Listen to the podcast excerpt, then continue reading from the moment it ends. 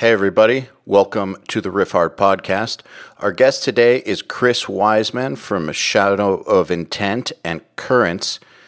He's a very inspiring guy because he's achieved all his success totally indie uh, for Shadow of Intent and is another version, in my opinion, of the template for what a modern professional metal musician should be. Pay attention. Chris Wiseman, welcome to the Riffhard podcast. Thank you, Al. Good to see you again. You're welcome. So, what have you been working on, man? I want to hear about how your entrepreneurial mind has been turning, ticking, and uh, calculating things. Because last time we talked, I don't remember when that was, but it was a while ago, and uh, things were different. And being that, you know, you've done this all yourself, kind of a self made band guy, business guy. I'm curious how you've continued to adjust and if you're making the best of it or if you want to kill yourself. I think I could always be doing better. You know, I want to say that I'm like spending eight hours a day on pursuits in a disciplined way, and that's simply not true. Some days I am, but I can't say that I'm doing that every day. But yeah, as far as, you know, I'm like, my plan is, you know, still career musician full time. Set myself up very well for when everything resumes a little bit. The few things I'm, you know, planning, have been doing are writing, of course, working, you know, with the other bands still. I've been doing a good amount of remote work, a few in person things as well. A lot more mixing stuff since the uh, last podcast the the funny thing is is that the vocalists in both my bands have both kind of taken this pandemic pretty hard and neither of them has really written any vocals to all the music I've made. So the dudes with the easiest jobs took it the hardest. I guess. So that, you know, that was I guess unexpected cuz you see like Bring the Horizon it's like, yeah, we can't do anything, let's just write an album and put it out right away. They actually put out two records this pandemic, or one was just like right before the pandemic, maybe. But I love that kind of hustle. And so one thing I did is I am kind of doing a third project now as well. And I think by the time this podcast out, it'll be out. It's with Ryan Kirby from Fit for a King. If you guys know that band. Mm-hmm. So basically, nothing's going to stop you. Yeah, I I hope that Shadow Intent and Currents can like finish some songs and get moving, but they need their time, I guess. And it it sucks that I'm not a uh you know, my own vocalist, but I chose my trades and you know, maybe one day I will be, but um at the moment I'm definitely dependent on them for sure. Well, I think one of the things that made me not want to be in a band was the fact that I had to put my career in the hands of flakes, basically. Or, I mean, not everyone in my band was a flake, but uh, I had to basically put my career in the hands of other people's whims. Like, if they felt like never doing it again, then what? Or if, you know, they hired a hitman to kill their wife, then what? You know, any any sort of thing that could happen was relying on everybody keeping their head together which is actually not that common in music because there's so many flakes and people going a million directions. So that's the thing that stressed me out the most about relying on a band for the future was having to rely on other people. You still have to rely on other people in business, but for some reason it's different. Yeah, it is a little different because I think in a lot of businesses you see more direct returns and everything in music is like the business model is kind of a gamble itself. Specifically like the merch system is where how merch is you know in the top three maybe even top two ways of how like metal people make their money. And if your music's great but your merch is not great or you're not keeping up with it then your business suffers. Like you can't expect someone to buy a t-shirt just because they like your music. I like a lot of music, but I don't have a t-shirt from every band I've ever liked. So, and yeah, similar to that, it's also dependent on other people. That's the other thing in the business model is you kind of need everyone to move it forward. But there are, you know, those vocalists that are their own bands. You guys know Caleb Shomo, the Attack Attack Mhm. Beartooth guy. He can just do everything and not be held back, really. So that is a cool point to get to, but I really like the vocalists I get to work with. And in general, they have been pretty good about it. And it is unfortunate that they're taking everything so hard. Like you said, depending on other people sucks, and I don't want to that to be the be all end all of what I'm doing. So it's definitely you know, I'm definitely glad I chose to work with other bands too, as they need, whether it be mixing or recording, songwriting, etc. And I'm glad that I at least have my portion out of the way, so that when their easy jobs come, it's all done, and I can keep doing other things. And then, as far as like the word entrepreneurial, one thing that I've been kind of researching and possibly getting into that maybe you guys which is very unlike me because I try to keep everything music related, but it's the Amazon FBA. If you know anyone that does that, Be careful. uh oh, let me know what I'm being careful about. Well, are you looking to import a bunch of things? I guess I might be. It depends who Yeah. manufactures. I would hold off on that because of all the weird trade war shit going on. We don't know what direction any of that's going, and a lot of people have lost a lot of money doing that.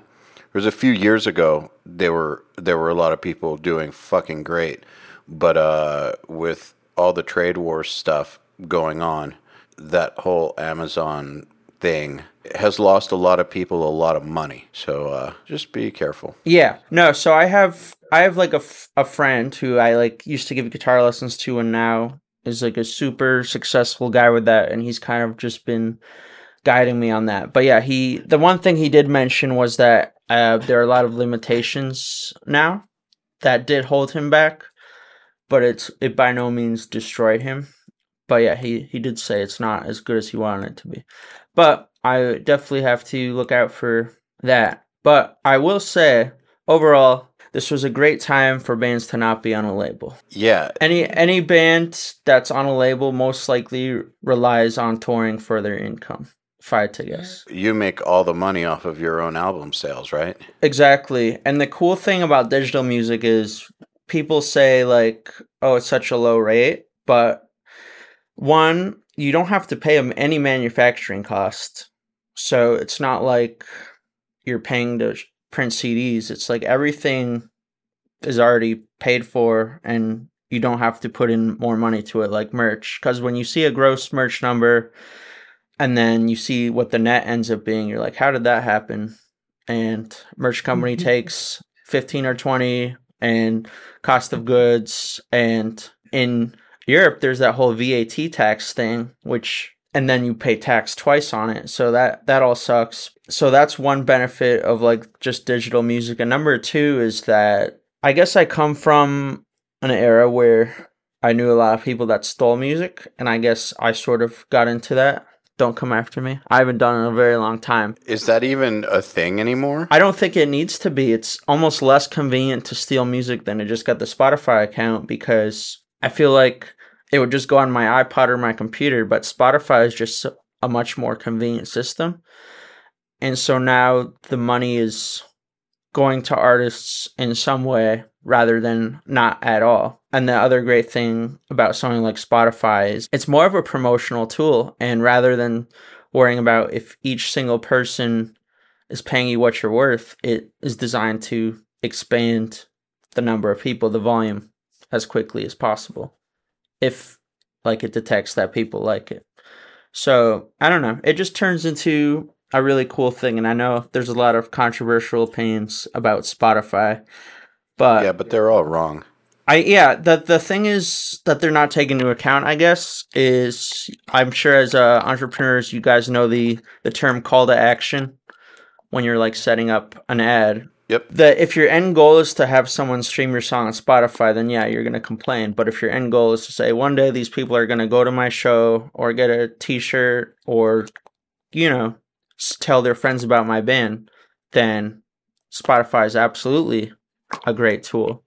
But if you're just going to complain, like each stream isn't what you want it to be, then sure you're going to complain. But it's just a little short sighted, I think. The other thing about Spotify that annoys me endlessly when I hear the complaints is uh, people don't understand that Spotify's been operating at a loss.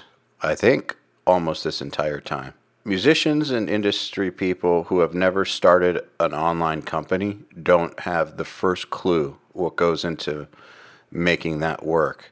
And to pull off an operation the size of Spotify is a miraculous undertaking. And the fact that it even exists, people should be thanking the universe that it exists. That is nothing short of a miracle that someone was able to pull that off. And people who don't understand what it takes or what goes into, what kind of costs are involved to keep it up, to uh, maintain it, to keep on evolving it, it's so far beyond what a uh, singular musician who just worries about their own skill and their own band and their own career. It's so far beyond that that I, I think that they're stuck in this world of uh, I need more per stream. This this dude that runs Spotify is rich. Fuck him. Also, Yeah. if you want to be that rich, make a platform that changes the world too. Yeah. That the that an entire industry adopts. I mean, of course he's that rich. Rightfully so. I mean, seriously, if that's what you want, good luck. Change the world. Right. And the thing is, everyone has the option to opt out of Spotify. If you don't like the royalty rate and you say everyone has to listen on Tidal, well, no one really has Tidal. Some I know some people do. that do. Sounds better. Yes, I've heard that. But the user base is a lot smaller. Apple Music as well. Apple Music and Tidal pay better royalty rates, but the user base is just a lot smaller. So you're just missing out on those, you know, the exposure. And you know, I hear people like joke about getting paid in exposure, but I don't know. In my opinion, every little bit counts and it's part of the exponential growth process and you never know if one person exposed to expose it to 10 other people and just the more reach you have i th- i think that's it's like a, a mailing list too is like just because someone's on your mailing list doesn't mean you're making money off them Man, that paid in exposure complaint is uh, such a joke because the proper exposure can be so major for your career. Like, uh, for instance, Slipknot going on Howard Stern. Uh, I believe it crashed their website because uh, they had never gotten that much attention before, back 20 years ago, or whenever the hell it happened. Things like that are career makers. Exposure is a career maker. Without exposure, you don't have a career. So I realize that there are scammers out there who will uh, pay in exposure, like, you know, these uh, creep photographers who will try to take pictures of girls for free because they just want to take pictures of like half naked girls. You, you know, pay them in exposure or really, really shitty local venues or, you know, stuff like, okay, I get it. There are people who abuse that. But the idea of getting paid in exposure, I mean, when a movie star goes on The Tonight Show, I don't think they're getting paid. And if anyone can demand to get paid, it would be them. I don't think you get paid for stuff like that. i feel as if maybe at least transportation and whole hotel arrangements are made Yeah, yeah, sure, fine, big deal. yeah yeah exactly at least they're not paying to be there But well, the thing that we talked about with Mike was, and you did this too, the modern thing. Uh, get your band big first, get it known first, then tour. Oh, yeah, I related to like everything he was saying. It seems like all stuff that I had told somebody at some point. But yeah, he is absolutely right. But the thing that he acknowledges that I think everyone needs to acknowledge is it's way harder to get big off the internet if you don't have the experience first that you might only be able to gain from doing other things. Like if you don't know anything about the industry and you don't know anybody in the industry, it's going to be very difficult for you to just post something on the internet and gain a lot of attention. They were able to gain attention largely because, you know, the I Wrestle the Bear Once connection and they were they became intelligent, they became smart, they became more talented. They had Dan Braunstein on their side, who they made a connection with, and they.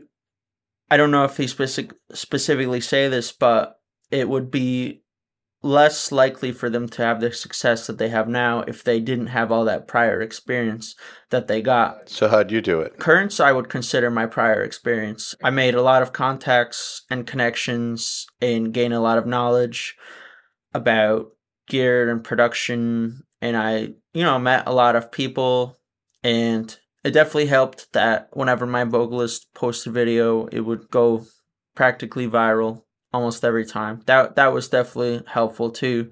But it you know, to sustain it, um, it helped to kind of have the knowledge of everything. Like we could have easily done all the internet stuff and then played our first show and then just been horrible, sound horrible because we didn't have any experience, but because we all had kind of prior experience to doing it, we were able to pull off a good live show as well.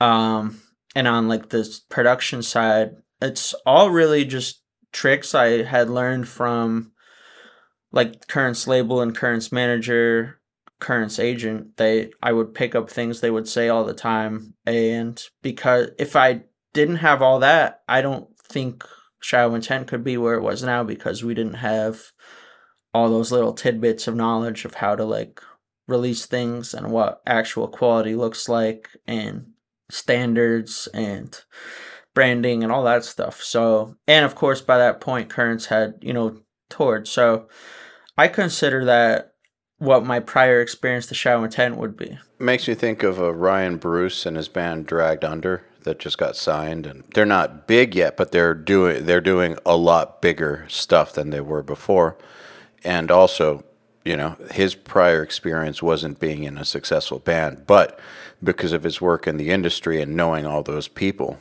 he was able to launch the band. Exactly. And I think that's important. Beartooth, you know, Beartooth, formerly Attack Attack, they rose pretty quickly because of that. I'm sure there's loads of examples you can think of. Hell yeah. You guys know Hell yeah.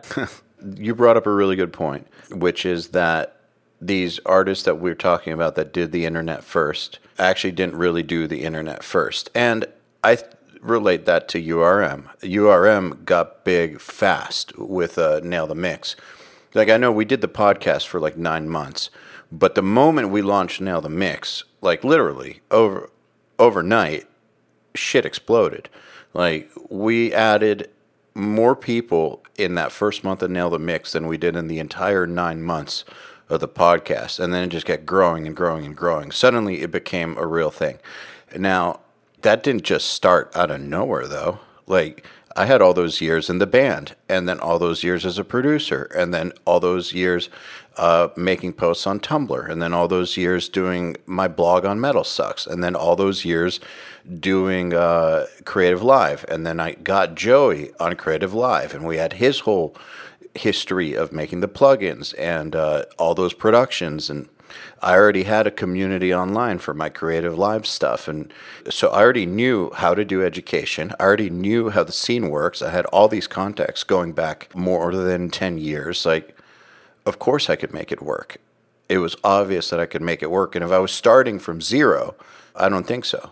Yeah, no way. So maybe it would have worked. If you look at Suicide Silence, Attack Attack, bands like that that were extremely young and probably didn't have any opportunity for prior experience, used MySpace. I never was a MySpace user, but I know that these bands were so super young, but still got very oh, yeah. successful very fast. I think part of that is because they were discovered quickly by back when record labels meant a little more and all that stuff, they're discovered quickly by record labels and were guided that way and they were able to they they were playing out too though. The thing about playing out is that I as much as I think the internet is more important, I think to get to point A to point B faster, it's playing both out and using the internet is faster than solely using the internet, you're probably going to have more return,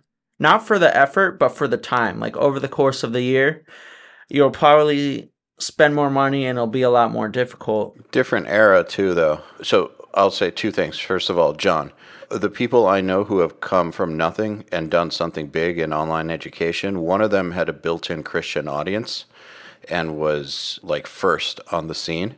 And then the other one was a multi platinum producer who stuck to pop, but he never started a school or anything. But there's literally nobody in our space, like metal and rock, who even comes close to what we did. And I think like we we have no competitors whatsoever. And if someone was to get in right now, they'd have a real tough time just because of the size of our catalog. It happens sometimes. Those bands, Suicide Silence and Job for a Cowboy. By the way, I toured with Job for a Cowboy in 2007 when they were like 17 years old or 16 years old.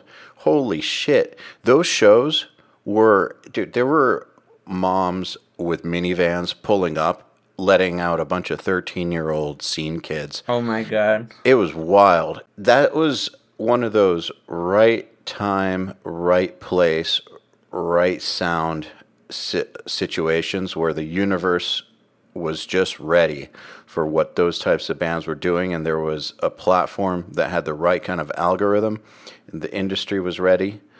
It's just one of those things that it happened at the right time. Plus those bands were geographically in an area where there were a lot of places they could play. It just worked out very very well. But yes those bands were playing but they still did something that still is kind of like that era's version of what we're talking about. So now we're talking about build a band first, then tour.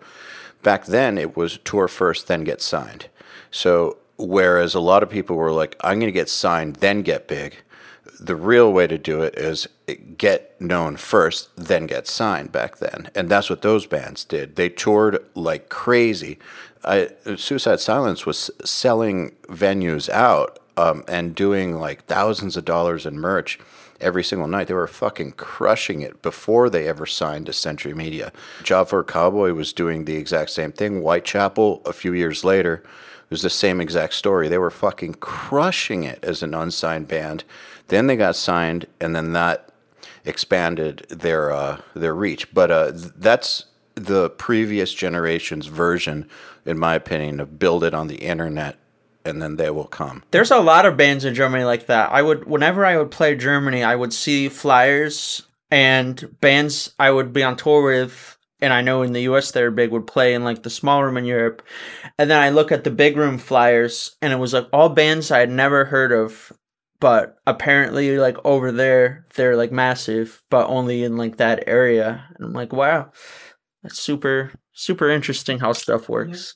I think this might have been Doc Coyle's podcast, but he had Robb Flynn on, and they had just played on their first tour, first album. They had played to like for somewhere between four and ten thousand people in Europe, and then they went to the U.S. First show was like seventy five people. How is that even possible? Because that's like you would think with the internet in existence, there would be some kind of equal awareness of a band's existence, and but it's really not. It's still very dependent on location. Man, so I remember when we first got signed to Roadrunner and Colin Richardson was mixing our stuff. So I got flown to London to sit in on the mix, which was nuts. The Roadrunner people from UK took me out. And I guess that the the head of Roadrunner UK was fucking with me. He's like, "So, would you like to tour with Machine Head?" Which I guess would have been like the president of Roadrunner in the US being like, "So, you want your first tour to be Slipknot or something?"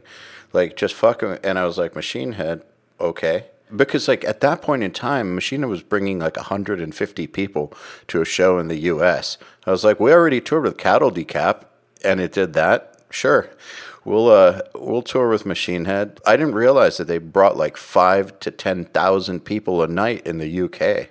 And they're like a serious, serious band there. I had no idea either. The thing is, I think Machine Head's album, The Blackening, is perhaps one of the best metal albums ever. I'm a very big fan of that album, and I did get to see them at the Palladium in Worcester. It might have been one to two thousand people. It was a, it was a pretty good show, but I, you know, the Europe thing, I just had no idea that they it was like that for them out there. Yeah. As Lay Dying, another good example. This is in their comeback. Currents had just did a tour with them th- there are some good shows. Some shows were like there's a 1600 show in New Jersey, but other shows like 1400 in upstate or sorry 400 in upstate New York. But then they just came off a Europe tour before that where they did 4,000 people in Munich. Bring Me the Horizon, I think, is the closest thing we have to a mega band from our scene, a modern mega band. I can't think of another one that comes from our scene more recent than Avenged Sevenfold that's mega band status. Like You wouldn't think so, but Parkway Drive, I feel like is bigger than I gave them credit for. But they not like Bring Me the Horizon though. they're surprisingly close, They're gonna headline Wembley. easily. Yeah, Architects for sure, but I don't know Parkway in the UK, but I know in a lot of places Parkway can hit those like five figure five figure numbers. Definitely that in the thousands. Nightwish. Right. I'm not going to say that they pull nothing in the U.S., but it's nothing compared to what they pull in Europe. In Europe, they headline stadiums, stadiums, yes. actual stadiums, and uh, you know they'll bring 1,500 in the U.S., which is also cool. But stadiums, Rammstein, Rammstein in Germany, it's like a cultural event, basically. Yeah, I guess what I was saying earlier, I, I thought the internet at this point would have like a more globalized effect. Like bands would uh, be more and more equally popular in all areas because of the internet, but that doesn't seem to be the case. It's, I think it seems like being on the internet and being big in certain countries are still very different things that don't always align. And I can name so many bands that have like a huge monthly listener count, but I know for a fact if they play my venue, there less than 100 people are coming. Even if they're in the hundreds and hundreds of thousands on Spotify.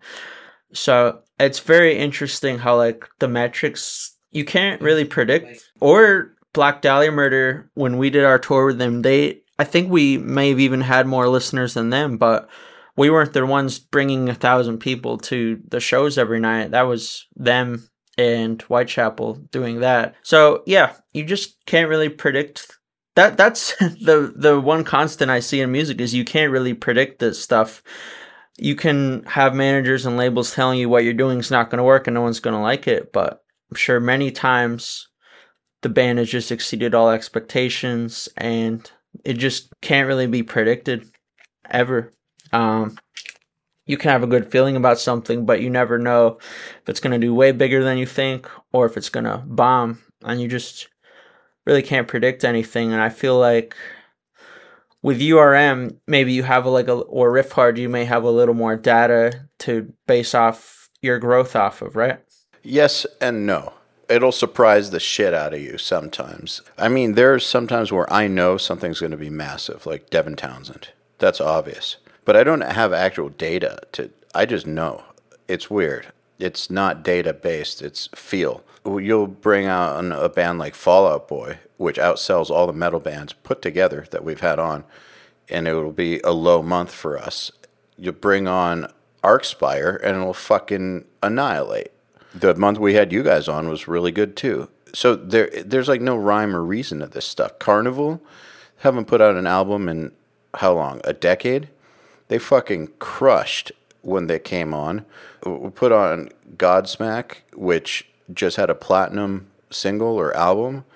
Didn't do that great. It's so hard to tell.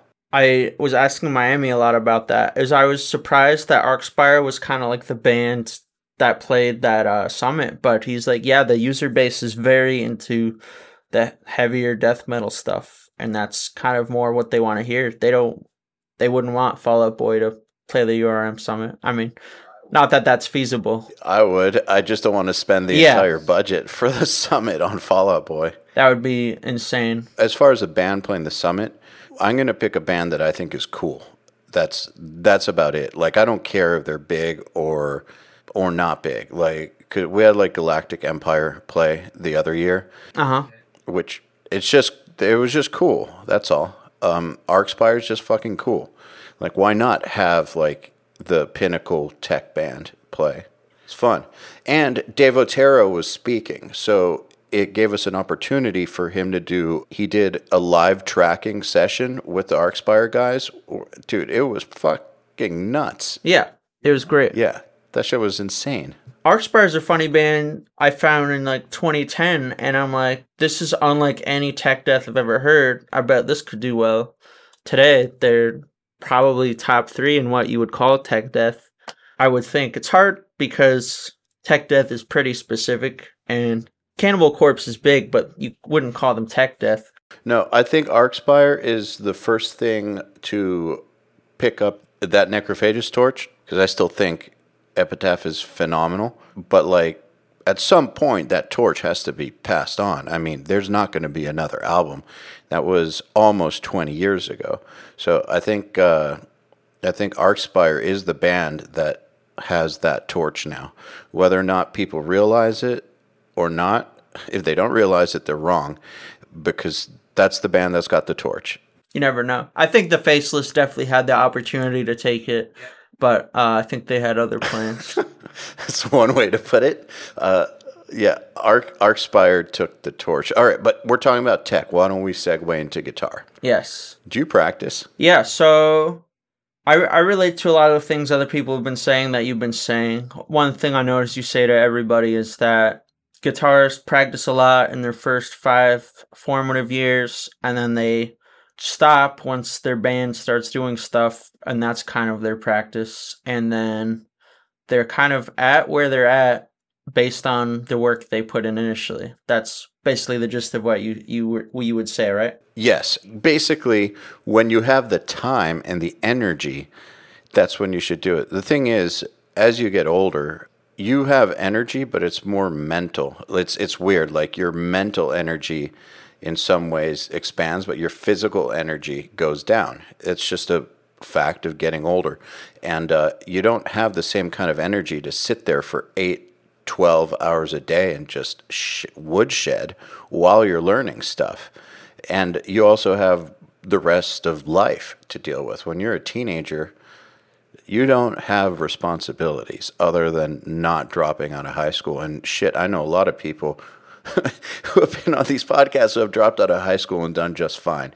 But still, don't drop out of high school. Kids, don't. Exactly. I did pretty well. I was just saying that in case you dropped out of high school. Yeah, but, yeah. Uh, I, yeah. No, we, have had quite a few high school dropouts who have done fine. But I just want to say for people listening, they are the exception. Yep. They are definitely the exception. If we're talking about some genius freak guitar players or producers who manage to uh, make it all work, even with dropping out of high school. They are the exception and not the rule. They would have been successful no matter what happened, just because they are who they are. But uh, that said, when you're in high school, even college, you don't really have responsibilities compared to later. And so you can just take a deep, years long dive into something and get that out of the way when you can. You're not going to be able to later. Right, exactly. So from my experience, I, you know, saw people like John Petrucci or Yngwie would do six hour days mm-hmm. and mm-hmm. for whatever reason I I guess I just didn't have that kind of stamina. So probably in my formative years it was more like one to two, maybe three some days hours. And you know, that got me to a certain point. So that's still a lot. But here's here's the great thing. I don't know if you guys know this, but I, you know, I came in with Guitar Hero 3, and so the way I hold my pick is exactly how I play the Guitar Hero 3 game. If you can see, it's like this. So both of my pads are touching the pick instead of mm-hmm. the side of my pointer finger and the pad of my thumb touching the pick. And so I didn't really fully realize that I was, for, I know this sounds crazy, but I didn't exactly realized that I was playing different from other people. I don't remember any of my previous guitar instructors uh, mentioning it, but eventually I, you know, tried practicing some harder stuff and I would watch videos of other people play it and I would see like such minimal movements and I'm like, I need to get that down because my movements are pretty big. So I start lessons with Mark Lambert. He has this amazing YouTube videos and I'm like, how do you do that? And the one of the first things he said was you're holding the pick very different and i'm like oh so this is how you hold it so this was a, a few years ago, and I tried playing like that for a while, but my what I could actually pull off was very different from what I could pull off the way I'm used to holding the pick. So largely I kind of just continue holding the pick how I hold it, but I would like occasionally switch to that and I found I was comfortable sweeping that way, but I couldn't really play as effectively the other way. So fast forward a few years later, Wes Hauch messages me saying he likes Shadow of Intent and I'm like wait, I know this guy. He's a great guitarist too. Thanks so much. And then we talk a little bit about his project and how he could do a DIY. And I think he's not planning doing it DIY anymore. Um, I think he's going with a label. But on one of our calls, I like say, "Oh, could I get a few guitar tips while I have you?" And he points out the thing about the pick grip as well. And so, I guess overall, I am not in a bad spot on guitar, but I know I could be in a way better spot. So I'm like, if everyone who's great at guitar is holding their pick this way, I want to do that too. So 2020, I've just been kind of trying to catch up between the two grips. And at this point, I can down pick it just as well, but I'm nowhere near as good as alternate. And the thing about this grip is it got me very used to an upward slant and economy picking and you guys know like downward slant versus upward slant, right? You know, kind of. So downward slant is very foreign to me, and alternate picking. And when I alternate pick, I always lead with an up pick instead of a down pick. So it's kind of like reverse to most guitar players, and that works for a lot of the stuff I have to play. But there are situations where you know a down pick just sounds better when you're open palm muting uh, two or three strings. I can play the stuff, but it doesn't sound quite as good if I'm not landing on the down picks all the time. So I actually took a few more lessons from Wes this year. He would just show me this stuff. He's like, yeah, most people should be able to do this. He'll like alternate pick at a certain speed. And I just, he, he just played circles around me. It was kind of, kind of hilarious. But, you know, it was quite a wake up call to just see how effortless he is. And another thing is the wrists isolation. It's very easy for me to work in like my whole arm from the elbow when I'm playing certain things at a certain speed, like tremolo picking. So trying to isolate into my wrist. And it seems like these are things that come naturally to a lot of people, but because of the habits I've built for myself, it kind of just never worked out that way. And again, I'm not super dissatisfied with my playing ability now. I can definitely play a lot of the stuff I want to play, but I still want to be able to do more. And I feel like this is the perfect time to kind of hone in on that stuff. So basically, been trying to relearn my pick grip and catch up on that stuff. And then once I can kind of catch up where I am with a downward slant, then try to go from there again. So it's been an interesting, frustrating year, but I finally got Master of Puppets. I've literally been playing that alternate pick for the past 12 years, but I can finally do a down pick on it, which feels good to know that I can do something. All the way through? So there's one part that I can't do because it requires alternate picking. It's a uh, you know where you do the minor scale ascending and then it goes I could see myself doing the the upward scale, but then when it comes to that triple pick, anything where I have to alternate pick in that song, just at that tempo, but adding an up pick between the down picks, I still like the alternate picking is a little difficult for me. I might be able to do it if I use my whole forearm, but it might might come out interesting. So I'm trying to like not use my arm anymore. I would like to avoid carpal tunnel and I would like to, you know, do the minimal movement thing. Uh, but yeah, not all the way through, but at least I got a minute through a section just to know that I can at least do that. And that's something I just straight up could not do or couldn't even imagine doing before. This is stuff that some people probably do in their first year of guitar. I don't know if this is it for you guys, but a lot of people just like Metallica downpick their first year or two of guitar. Is that how it was for you guys? So I guess catching my right hand up is a big thing right now. And yeah, how I've kind of been approaching that is just make sure I do an hour a day now. Because I know you could say that writing is practice, and sometimes I count it like that, but I've also just been doing I I basically have two albums done now. I just I I want to focus on the playing now. Um, and even if it doesn't mean becoming Jason Richardson, that's like kind of a lofty goal. Just at least being able to play everything 100% accurate, I guess, and not trip up on stuff. A lot of the stuff I do, it it's easy to get tripped up with um certain things. So, just ironing out the details and trying to get in an hour a day of just focusing on the right hand, I guess. So the question is, would you even want to be a Jason Richardson? And I mean, like, it's one of those things. Like, I think to be a Jason Richardson, first of all, it's kind of like an Olympic athlete. Like you have to just be a genetic freak in the first place. Like not saying that he's that way because because of genetics. Obviously, it's genetics plus practice plus intent to become that way. But there's a factor in that freakish level of playing that, uh, genetics aside, he wants to be like best guitarist in the world. I mean, he's never said that, but I know he wants to be like that guy. Do you even want that? First of all, it would be nice, but yeah, I probably don't want it bad enough to where I would spend less time focusing on writing or audio.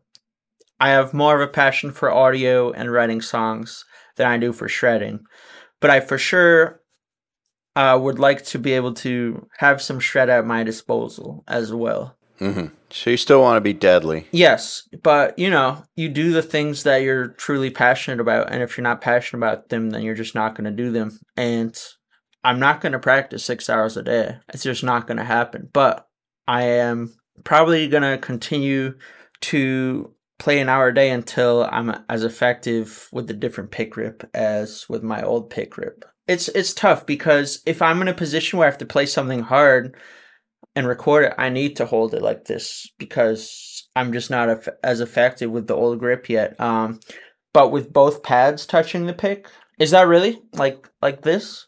So for people just listening, just imagine that. Just try to imagine. That's all I'll say. Okay, I have a question about master puppets because yes. it comes up a lot. So you know how the technical proficiency of musicians in general has gone up over the years. Oh yeah. I mean, I'm older than you guys, but I so I can tell you that my contemporaries in the 90s, you know, of course, there were the Paul Gilberts and the Yngwies and the Petruccis out there who were always amazing. But yeah, so there were definitely virtuosos, but there were not virtuosos on like the local scene like there are now. Like people fucking sucked for the most part uh, nobody could play to a click. Like, dude, it was not like it is now. And the freaks, like the Petruccis, were few and far between. You knew about them because there weren't that many of them yep. in the first place. Okay, that said, understanding that the technical, the overall technical level has risen, how is it that a song that's 36 years old is still the hardest down picking challenge we can think of. Yeah, it's a long song. Okay, let me tell you how nice of a person Nick Hipa is. So he's a super fan of my band, which was crazy in the first place. In 2009, it was crazy, and we were playing this tiny ass tour. It's like Goatwhore and Abigail Williams, and like he came, him and Josh came, and uh, Nick asked us to stay at his house so we stayed at his house. And the next day, my girlfriend was flying in, and uh, I had to go to the airport and pick her up. And he was like super insistent that I take his vehicle. It's like, okay. Uh, he was like, he like made me. He was like, he he was pretty aggressive about me taking his vehicle to the airport. So I was like, all right, I'll drive your truck to the airport if you really want me to. Uh, so I did, and I went and I picked her up, and we got back, and we had breakfast, and then we left. And then, like 30 minutes down the road, someone looked at the back of the van, and we realized that there was like a headliner's rider full of shit in the back. Oh there were like God. cases and cases of water, Red Bull, food, like The dude must have dropped two hundred dollars on stocking us up. He didn't say anything. We traded. I gave him my van. I took his. He didn't say a fucking word. So he's a cool guy. Yes. The coolest thing I think of, this isn't even him doing anything really, is he posted his like Spotify top listen bands and Shadow Intent was like number two.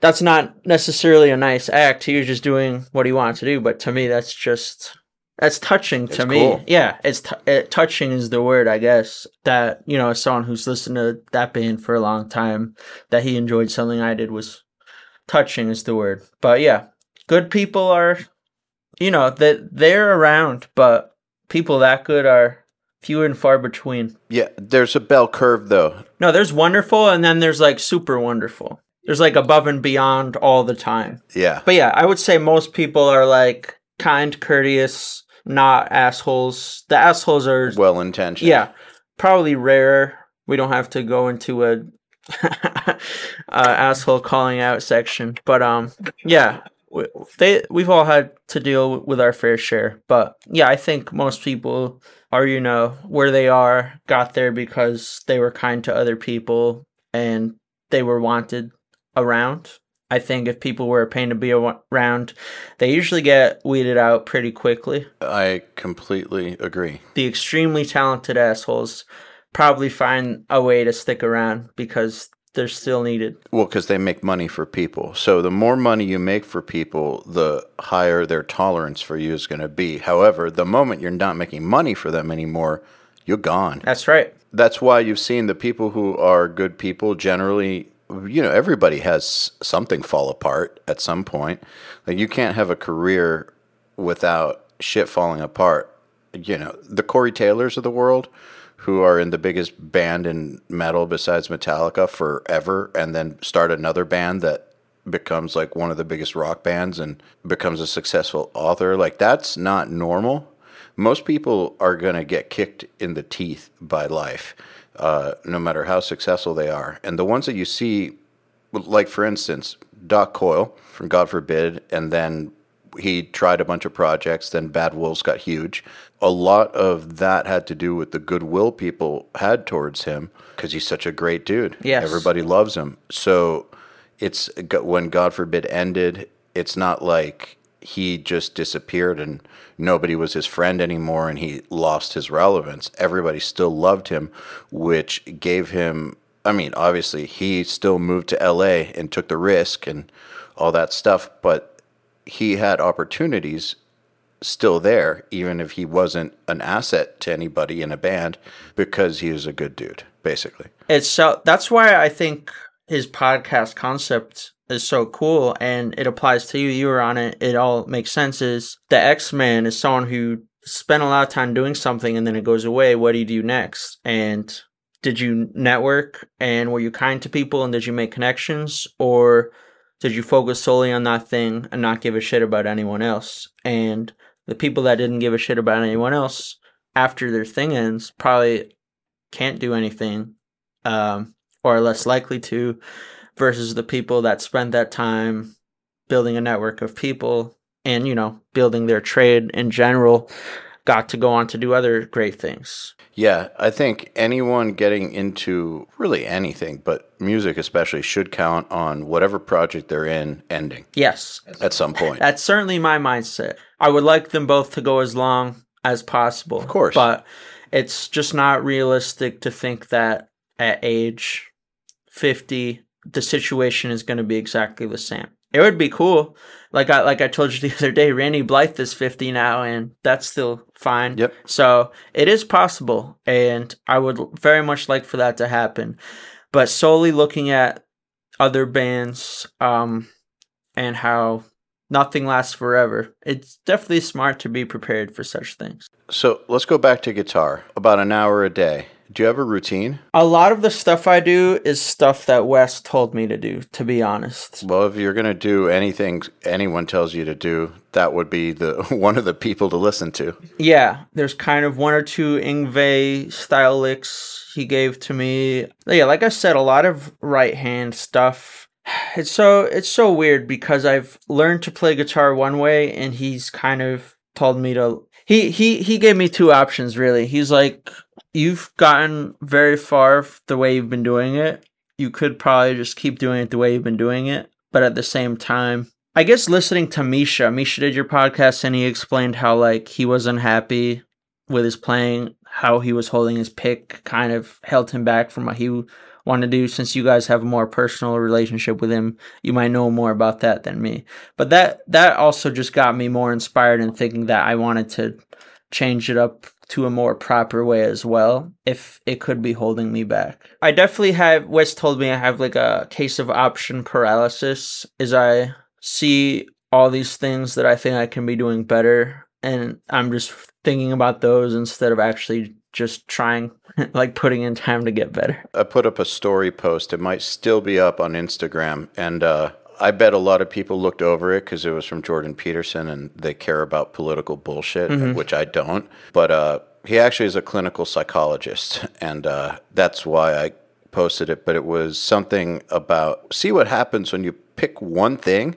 and get really good at that. Yep. Yeah, just see what happens. And that same option paralysis happens with entrepreneurship too, because it's like, wow, we can do this and we can do that, and we can do this side thing, and we can start this project and that project. They're all possible. But uh, pick one thing, get really good at that, then move on. It's easy when you have a passion to do something and you're not forcing yourself to do something. That's when it really pays off.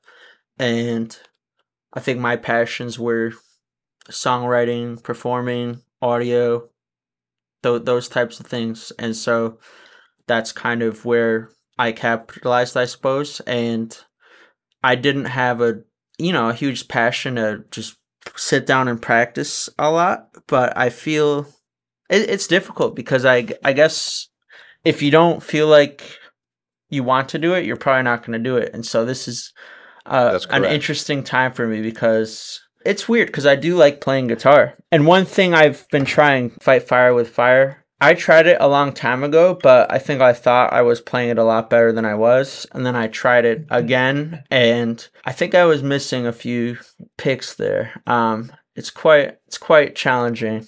Um, so I've been working at that a little bit, and also imagine I was up leading with up picks so it also didn't sound the same. So now I'm kind of reversing that and trying to get that. All right. We do have some questions for you from the Facebook group. Two of them wrote the exact same question. All right. So Isaac Herrera says, How much of the writing do you do for both Shadow and Currents? And both bands have some pretty amazing songs.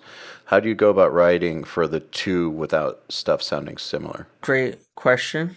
Thank you for the compliment. So instrumentally, I would say I'm at like you could you could say I write like close to 100% instrumentally. It's a little different for each. Um, the past few Currents records, we've done programmed drums, and I've just kind of handled all the guitar, synth, bass, programming, drums, um, and vocals vocals I'm not super involved in with Currents, and then for Shadow of Intent, it is a little more collaborative. I'll help with some lyrics, and the vocalist will help me a little bit if I get stuck somewhere or he thinks the structure should be slightly different.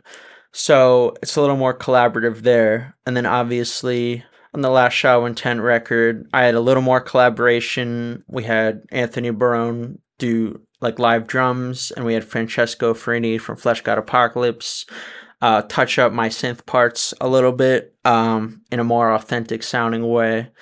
But yeah, I would say you could argue that I write everything instrumentally with minor exceptions here and there. Um, and then how do I keep make them different? It's pretty easy because Currents is seven string and Shadow Intent is six string. So just mentally I'm doing different things and I kind of limit myself from doing certain things with each band. For example, Currents will do a lot of single low string stuff that I don't think sounds as good in higher tunings, but sounds really good in lower tunings. Versus Shadow Intent, I'll do a lot of cello or choir parts slash faster, shreddier type of riffing that I don't think would be as interesting in current style. So yeah, I hope that answers that. All right. Well, I think it's a good spot to call it, man. I want to thank you for coming on. Yeah, thank you for having me. I think you're a beautiful human being, Are you as well? and uh, it's been a pleasure talking to you. Absolutely.